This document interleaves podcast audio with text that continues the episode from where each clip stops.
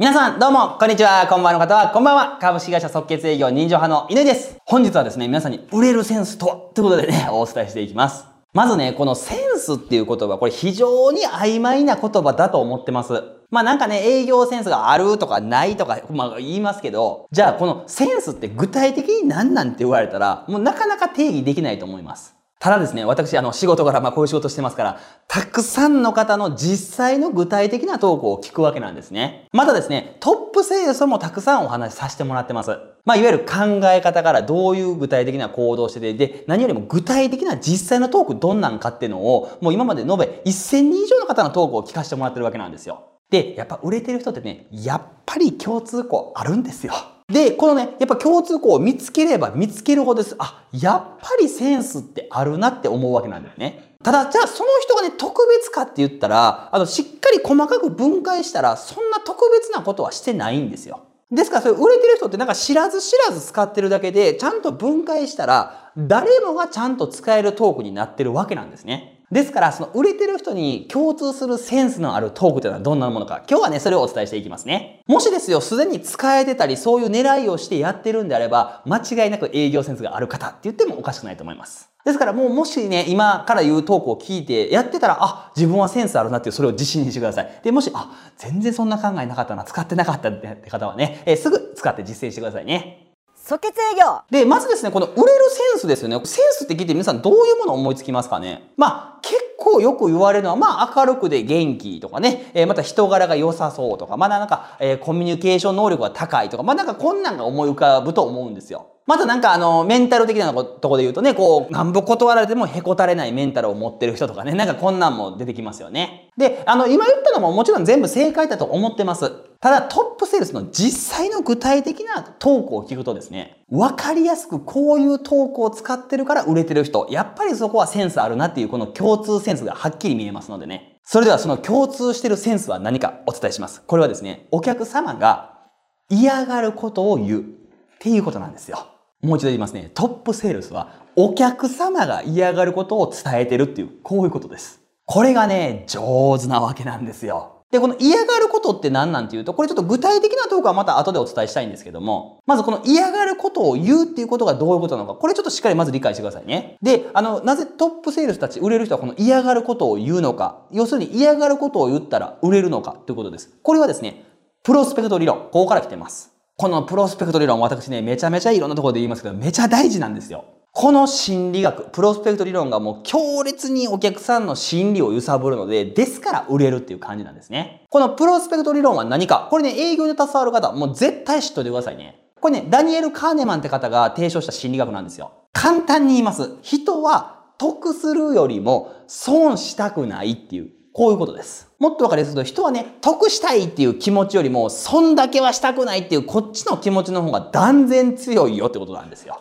で、先ほどのこのダニエル・カーネマンの言葉をそのまま借りるとですね、いわゆるこの得したい気持ちに対してこの損したくないっていう気持ち、あの、インパクトって言ってました。このインパクトは2倍であるって言ってるんですよ。2倍ですね。で、しかもですね、このダニエル・カーネマン、この方はね、あの、心理学者なんですよ。心理学者でありながら、実は、ノーベル経済学賞を受賞します。なぜなら、このね、プロスペクト理論というこの心理学が、世界中の経済に影響を与えてるからなんですよ。我々も普段毎日生活しててね、このプロスペクト理論に当てはまらない日、目にしない日はないっていう感じです。もう一番わかりやすく使われているのが、例えばね、期間限定っていうああいう商品ですね。実はあれはですね、あ、今やからこんな美味しいものが食べれるっていう思って購買意欲が駆り立ててるわけではありません。実は今を逃したら食べれないっていうこの機械の損なんですよ。いわゆる機械損失を避けるために期間限定って言われたら人は買っちゃうわけなんですね。他にはですね、なんかいろんなところでね、お買い物したら、なんか皆さんポイントって今いろいろつくじゃないですか。じゃあこのポイントって溜まってって、結局いつ使うかです。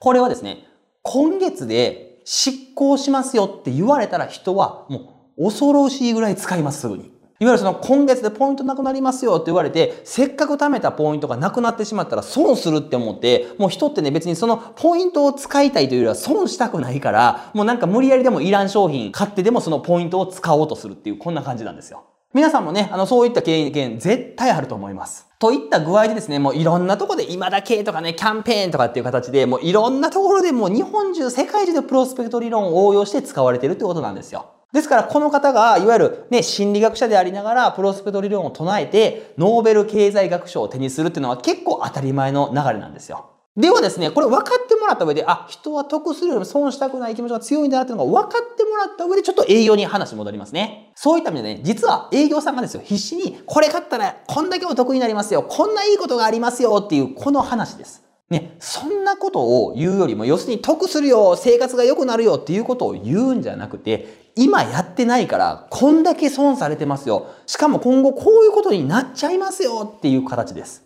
と、こうやってね、お客さんの嫌がることを伝える方が、実は物が売れるわけなんですよ。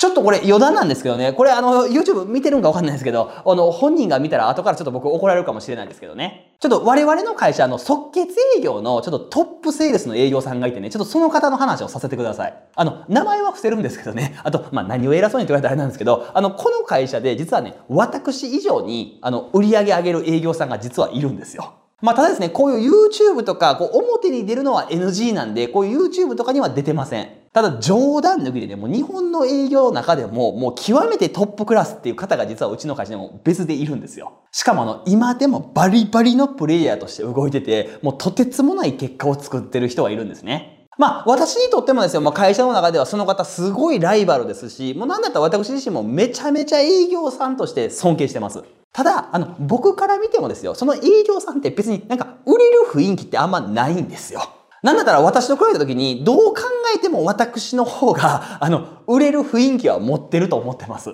どういうことかって事実としてね、あの、その方より私の方がこう明るいですし、まあ、人当たりも良さそうな感じじゃないですか。何を言うとんねんって話ですけどね。まあでも実際私の方が多分見た目的には絶対売れる営業さんなはずなんですよ。で、その営業さんってじゃあ特段その人当たりがいいんかって言ったら全くそんなことないんですね。ただですね、もうめちゃくちゃ売ります。なぜか、その営業さんって、とにかくお客様に嫌がることをめちゃめちゃ上手に言うんですよ。もうめちゃめちゃ言います。もうそこまで言うかっていうぐらい言うんですよ。ですからそのうちのトップセールスの方の商談って私何度も見たことありますけどもね、もう正直ね、その現場ってもう見てて楽しくも何ともない現場っていう感じなんですよ。もうね、なんか、あ、こうなってこういうことになるんですよ。こういう人生は歩めますよとか、なんかそんなね、もうワクワク感なんか一切ないって感じですね。もうなんか極論ですけど、もう暗い営業現場って言っても全然遜色ないです。ただね、売れるんですよ。もうね、即決でバンバンお客さん買っていくわけなんですよ。いや、これ絶対にですよ。僕は理論分かってますから、それは売れるやろうなんですけど、旗から見たら、え、なんで買うんっていうぐらい売れていきます。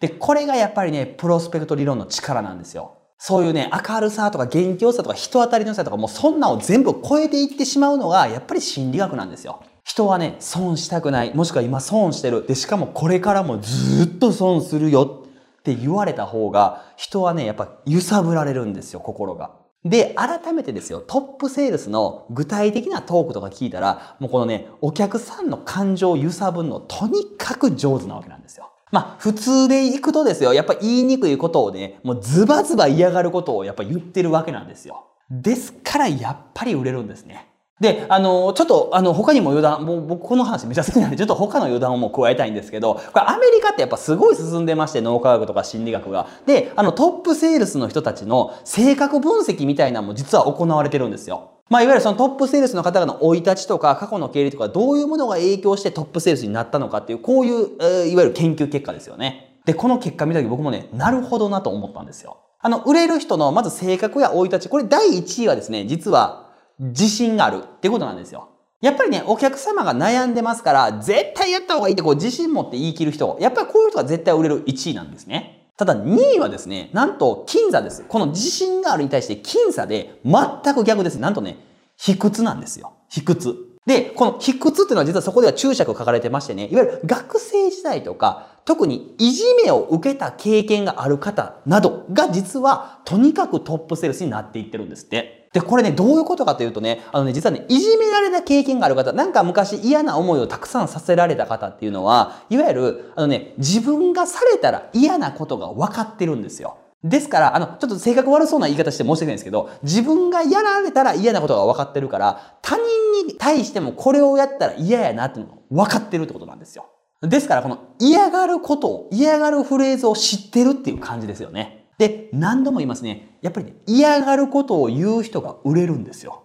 ですから、この自信があるとは全く真逆の卑屈であるっていう、このね、が2位っていうのはすごい頷けれるわけなんですね。まあ、ちょっとね、あの、詳しく長くご説明させていただいたので、まあ、ここはご理解いただいたと思います。何度も言いますけど、あの、商談でお客様が喜ぶこと、こうなってこうなって、こういう未来が待ってますよ、ではなくて、こう今損してて、こんな風にこれからも損するし、こうなっていっちゃうよっていう、こっちを言われた方が実は嫌やし、それやったら物を買うっていうことになってるということですね。さあ、それではね、具体的にどういうトークを使ってるか、ここ行きましょう。まあ、たくさんあるんですけども、まあ、じゃあ、例えばですね、今流行りのなんかそうですね、えー、じゃあ、新電力の切り替えとかあるじゃないですか。こういうのだったら、要するに切り替えたら電気料金が安くなりますよとか、年間でこんなにもお得になりますよっていう、こういうトークではなくです。もう今切り替えてないですから、もう実はこんだけ多く支払ってしまってるんですよ。もうね、他の方と比べたらもう年間なんとこんだけお客様は損してしまってます。で、しかもですよ、これからもずっと皆さんよりも損しちゃうんですよ。と、こういう言い方になるよってことですよね。まあ他にはそうですね。例えばじゃあ蓄電池の営業されてる方だったら、蓄電池があるとね、停電時も電気が使えて安心ですよっていう、こういうトークではなくて、これね、蓄電池がないと、やっぱ停電しちゃうんですよ。で、停電したらね、エアコンが使えなくなっちゃうんですよ。暑い中ですよ。エアコン使えなかったら気分どうですか？で、それに対してですよ、お子さんからももう嫌や、こんな暑い生活嫌や、とか親として言われたら気分どうですか？また他にはね、例えばこの飼ってる猫ちゃんがもう暑さでぐったーって元気なくなってたら、そんなん見たらどうされます？とかこんな感じなんですね。これね、わかります？めっちゃ嫌なやつなんですよ。ただ、あのね、この損とか嫌っていうここの方がお客さんは強烈に揺さぶられるわけなんですね。ですから、それは何とかしないとって思って、これが購買意欲になって駆り立てるわけなんですよ。で、ここでポイントです。より嫌なフレーズが思いつくかどうかがうまいか下手かのポイントになるわけですね。ですから先ほどの例で言うと、多く支払ってますよよりも、今まで年間でこんだけ損してますよって言われた方が嫌ですし、しかもそれに対して、これからもずっと損し続けますよって言われた方が、さらに嫌っていう感じな、わかりますかね？電気が使えませんよよりも電気が使えないからエアコンが使えない。子供さんに辛いって言われたらどうですか？とか猫ちゃんがもうぐったりしてる姿見たらどうですかっていうわかりますか？電気が使えませんよっていうよりもさらに嫌なフレーズを言った方が人はね揺さぶられるよってことです。ですからこの1ミリでも嫌がるフレーズを考えて作っていくことなんですよ。これをね考えた人がやはり売れていきます。でね、これね、あの、嫌なことを考えるっていう、もうここ自体がなんか嫌なやつなイメージになって、なんかあの、嫌やと思います。なんかね、だって人が嫌がることを考えようって、それ自体がなんか、めちゃなんか不憫な感じになっちゃうじゃないですか。ただ、あの、それはしっかりもう分けてください。これを考えて言う人が例外なく売れていくわけです。ですので、ぜひね、皆さんも嫌なこと一緒にね、僕も一緒に考えていきますんでね、ぜひ嫌なこと皆さん一緒に考えていきましょう。どんな呼びかけやって感じですね。えー、失礼しました。ということでした。即決営業以上、まとめますと、えー、人はですね、えー、プロスペクト理論、人は得するよりも損したくないっていう気持ちの方が2倍ということでした。ですからお客様の嫌がることをどんどんどんどん言うことによって現場では売れます。ということでした。そしてこの嫌がるフレーズを思いつくこれが営業センスだよということでしたね、えー、成功はですねこういった技術の集合体なだけです。ですからね必ず誰でも成功できます。ぜひこれからも一緒に頑張りましょう。以上株式会社即決営業人情派の乾でした。どうもありがとうございました。